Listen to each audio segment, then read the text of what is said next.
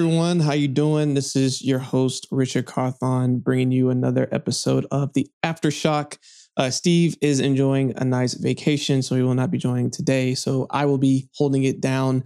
Um, a lot's happened in the last week. Uh, in last episode, we unpacked the beginning of what was to become the FTX absolute meltdown. And uh, today we're going to be breaking down basically everything that's happened in the last week, um, plus some other fun things that are happening uh, in the metaverse and NFTs and, and everything else. So um, I got an exciting show for you today. It's going to be a little bit shorter and sweeter, but so much to unpack. Uh, it's been a tough week for everyone, but I want to come and just get the information as it is, and we'll kind of take it from there.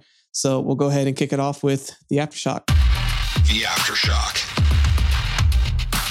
So we're going to be covering the FTX meltdown, and there is a lot to unpack. So I have to start with a timeline of how everything kind of unfolded. So, first up, you're going to notice that on November 2nd, Coindesk shared a report based on leaked balance sheet from um, Alameda. Now, the report showed how much of the reserves were based on FTT, and it was pretty alarming. So, with that, um, you then have what happened next. So, on November 6th, you had CZ, um, CEO of Binance, who made the claim that he was planning on pulling out of FTT. Now, that immediately started a, a, little feud between CZ and SBF, having heated conversations via Twitter. You can go watch all of that unfold. And again, this was before we were trying to see like how bad potentially is it, and is CZ potentially just putting foot out there? So didn't take long, didn't have to wait long. Uh, you look at November 8th.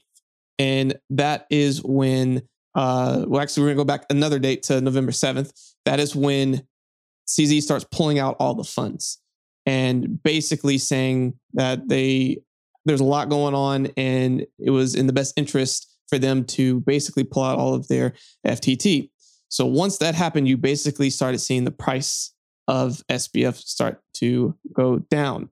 And so once that happened, November 8th, bailout was offered by Binance. So SBF sent out an apology Twitter thread saying that uh, Binance was going to help them out and that all of this was uh, going to be cleared up. Everything was going to be hunky dory. We literally saw in the market uh, the, the the market cap shoot down uh, when CZ first talked about this, down um, almost like 50, uh, 50 uh, million dollars, and then like basically go right back up um, as soon as this came out. Now, as this continued to unfold on November 9th, Binance pulled out of the deal. And so much happened in this firestorm. So, first and foremost, of course, US regulators began investigating FTX. You start to see the price of FTT shoot down. You saw Solana start to shoot down, especially when crypto.com stopped withdrawals of USDC and USDT on the Solana blockchain. You had all of these people trying to go to FTX to get their money out. And it was just this huge fire sale event where everyone was just trying to go and get their funds. So again, how do how do we get to this place as you know now Binance basically once they signed the uh, once they did their letter of intent, which basically said, hey, we're we're considering buying your thing, but there's no obligations. Once they bailed out, it showed how bad it really was. And What's even wilder is that on November 9th, just a year before, Bitcoin got to its all time high of $69,000. Bitcoin dropped below 16,000 that day. It got down to like 15,000, I believe 700 or some, something near that, then went back up to above 16,000. But just a year before we got to the all time high of 69,000, just how much can happen in a year and how it can just alter everything that's going on. So you would think, oh no, it, this can't, this this is got to be as bad as it gets. But no, no, no, no. Just just give it time. November 10th, FTX looks for cash, and Alameda, uh, FTX was looking for cash, so they wouldn't have to file for for bankruptcy. And Alameda Research began to fail, and basically as it begins to to to fail, um, you were looking around and you were trying to find out how bad were they in the hole? How much money did they really have on their books versus how much were they claiming uh, that they had? So there's a discrepancy. So FTX was seeking around $9.4 billion in rescue funds. So that means they were short $9.4 billion to help them. And you're like, how did even how did we even get here? So now not only this, now you're starting to see a lot of news come out on Twitter unpacking just like how far and, and how deep does this go? Was the writing on the wall? Like how long ago did SBF know that this was a potential issue? So you started seeing a lot of things around how SBF's family is very tied into um, politics. Uh, SBF was one of the largest contributors to the Democratic Party. Um, how they were taking basically funds they were receiving from retailers and then floating it to Alameda, and Alameda would then send them money back, and they'd rinse repeat, and that's not a good look. So then, as things potentially couldn't get worse, they found a way. On November 11th, FTX files for bankruptcy, and Bankman Fried steps down. He was worth 16 billion with a B, 16 billion dollars. And I believe over the course of 48 hours, he was virtually worth nothing. This was a company, FTX was a company that was leading the charge on crypto regulations. That was, again, significantly investing in the space from their commercials to um, if you watched any MLB game, you saw that their FTX logo was everywhere on uniforms and everywhere else. They owned an arena in Miami. Miami's getting ready to give that up. They were sponsoring an FT, um, Mercedes Benz for the F1. That's now been revoked. Just, they just raised hundreds of millions of dollars. And all of those investors lost everything. As soon as this bankruptcy happened, they, they lost all of it and like not only is that like a, a gun punch to everyone your everyday retailer that was involved in this it has even more like lasting effects that haven't even been felt yet. There's more shockwaves that are going to come. One shockwave that came up was blockfi. Blockfi ended up freezing and halting all withdrawals. And what's even wilder about this was that and, and why you could potentially see that happening, FTX promised X amount of money in, in recovery funds to BlockFi once things got bad when the uh, Three Arrows Capital and and Terra Luna crash happened. Now that that money's not coming through anymore, they basically have to freeze operations. They've been sending out messages saying that they found out the same way via Twitter how bad FTX was in the hole and how bad things really were. And it's really unfortunate to find out via Twitter how how bad something is and how this is impacting not only your livelihood but potential future career as well. So now, in case you just thought like, oh, you know, what's next? So then we get into all withdrawals are being stopped on um, on, on November 12th. And, and why is that happening? Because FTX gets hacked and customer funds go missing. There's estimated $600 million go missing, AKA were taken away. And just adding fuel to the fire again, they, they were looking for $9.4 billion in rescue funds. Add the 600 billion on top of that, that's $10 billion. How did we get here? How there's so many more questions than answers and a lot of people are trying to unpack and just figure out how it got this bad this quickly.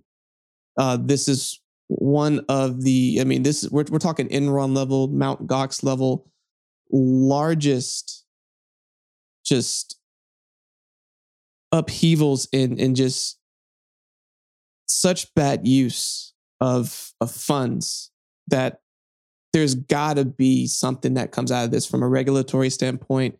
SBF is probably going to get some sort of like fraudulent something that that gets packed on him and all the people that were involved.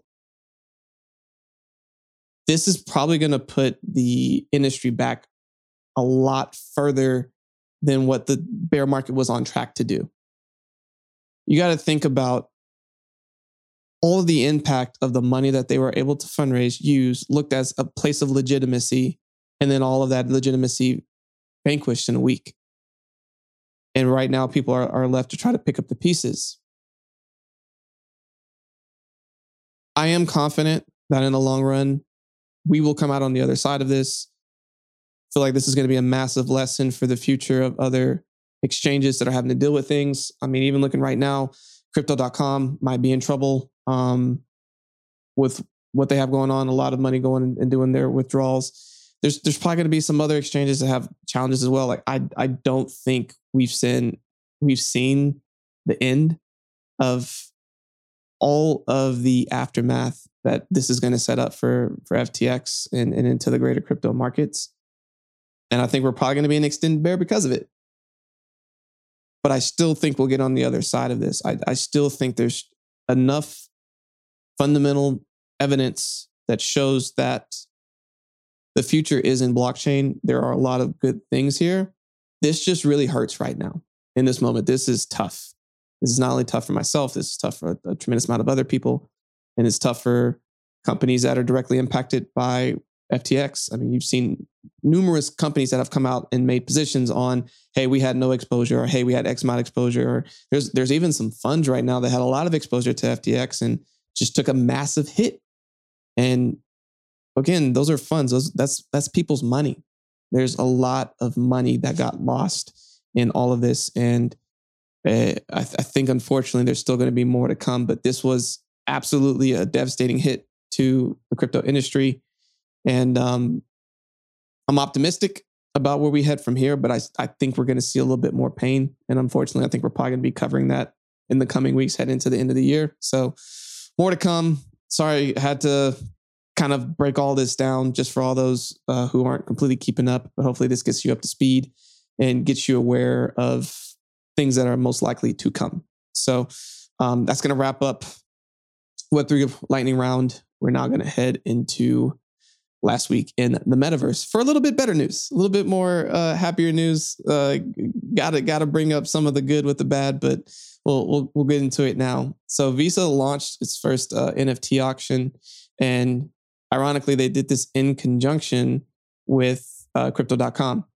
So basically, um, they are using the Visa Masters Movement, um, which is a it's a, a, service that features pre-event uh, NFTs for auction, and this is for the FIFA World Cup. So you're starting to see a lot of uh, cool NFT opportunities coming up that are being done in conjunction uh, with the World Cup that is coming up real soon. Uh, I know I'm personally watching it, and I'm excited to see USA uh, go as far as they can.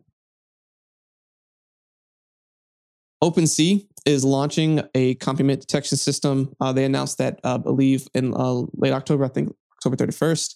But we're really starting to see a lot of those features really starting to be rolled out. Um, what's interesting about this is that basically, uh, if someone tries to mint and I uh, some a replica of an NFT that matches whether they like flipped it or they did like a fuzzy copy or, or whatever it is, um, they can detect it within seconds of the mint. So this is just going to help a lot of the creators uh, to keep them safe and to also catch you know fraudulent behavior as well. Reddit's NFT trading volume uh, it, it, passed 10 million. Uh, again, this is really awesome to to see just how much and what can happen when you have a lot of audience behind you and you give them the tools to be able to participate in, in Web3. The Reddit community is very strong, uh, continues to grow, and they're continuing to onboard people into the um, people from Web 2 over into the Web 3 space. I think their numbers are going to continue to go up. And even during this bear market, I think we, we are going to continue to see Reddit really pushing the NFT marketplace forward. So the next headline that we're going to be talking about today is Manchester United. It's launching its first digital collectible um, in its Web3 community. And this is all going to be done via the, Tez- the Tezos blockchain. So, Tezos, uh, if you can, if for all those who are listening, uh, if you ever want to go check it out on our YouTube and look at some of the visuals that we put with uh, the, the slideshow presentation that we're doing, um, you can see that Tezos has his logo on top of um, Man U's uh, jerseys. So Tezos is definitely trying to get its name out there a little bit more, trying to get a lot more recognition. And it's really cool to see that they're, you know, continuing to expand their NFT marketplace and collectibles. Um, and they're, they're, they're building it um, using uh, Man U. Uh, they're getting a lot of attention, a lot of star power over there. So I think it's it's nothing but helping the Tezos ecosystem. Um, I really was into the Tezos ecosystem.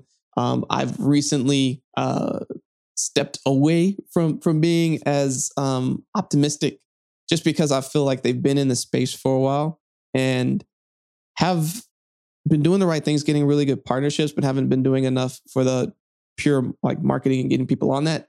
They're starting to do that now. Like this is this is huge news to me, and I, I think there's continue to make tremendous partnerships that's going to elevate uh, their their their brand and their partnerships and and branding to get more in, in front of your everyday retail uh, user. So I think this is really cool and excited to see how they continue to progress. Then the final story FIFA and Upland Metaverse is going to bring the World Cup to virtual reality. I think this is really unique that people are, are starting to have the real life virtual reality experience in real time with different avenues. Um, I think being able to do it through the FIFA World Cup is going to be an amazing case study. I think how this performs will be able to translate into other um, professions, whether that's through the NFL, NBA, uh, MLB, and to like virtually feel like you know you're in the the stands or maybe on the on the front row or wherever it is, and be able to watch the whole thing. Um, and, and it, like by potentially hearing like the the home crowd and like what's going on from the announcers and everything else and being able to like move your head and like see what's happening like that sounds really awesome to me. So I'm excited to see how that like plays out and like what new elements that brings because I know I think it'd be really cool uh, to watch not only soccer games but potentially like football games in virtual reality and like feeling like you're in the stadium even if you aren't there. So um, looking forward to to checking and seeing what that looks like. But again, I know this was um, a more uh, short and sweet version of the aftershock, but nonetheless, a lot of content to unpack. Um, this was a tough last week. And I know I've said and emphasized that enough times during the course of this conversation, but I do want to emphasize that we have been through bear markets before. We have seen a lot of fundamental changes and how the crypto markets are improving, but we still have a lot of growing pains. And part of those growing pains, unfortunately, is dealing with the aftermath of bad business decisions. And through those bad business decisions, the rest of the, the community has to endure it. And although this is painful, this is ultimately going to make the industry stronger, I believe, and it's going to get us closer to regulation that needs to happen at this point and provides clear guidelines so that not only can people remain safer, uh, that if things go wrong, people can be held accountable. Things can be transparent as they were this designed to be, and the industry can again continue to, to move forward. So th- these are some big steps back, but I do believe once uh, the dust settles, once we get our footing back, we can move back in the right direction. But I do think that uh, this is just the beginning of of more pain to come, unfortunately. But uh, WAGMI, we're all going to make it. Um, this is just a really tough moment, and um, if for all the information that you want to get, please keep joining us over at the Aftershock. Um, you can always follow me on Twitter at Richard Carthon. Uh, you can follow Cryptocurrent's Twitter uh, at underscore cryptocurrent underscore. You can go check out our website at crypto-current.co. Follow all our other social channels. And uh, if you like what we're saying, or if you have any opinions, feel free to share them with us. If there's news that you want to hear more about and you want us to cover it, go drop a comment. Um, we always appreciate the feedback and um, always enjoy you spending some time with us. So, as always, uh, I hope you enjoyed today's Aftershock, and I hope everyone listening stays cryptocurrent. Thank you for joining us for another episode of Cryptocurrent. Cryptocurrent is a cryptocurrency and blockchain education platform that's bridging the gap between the curious newcomers who are just discovering the space and the thought leaders who are shaping its future. All opinions expressed by Richard Carthon, the cryptocurrent team, and their guests on this show are exclusively their own opinions. This show and any other cryptocurrency production is exclusively for informational purposes.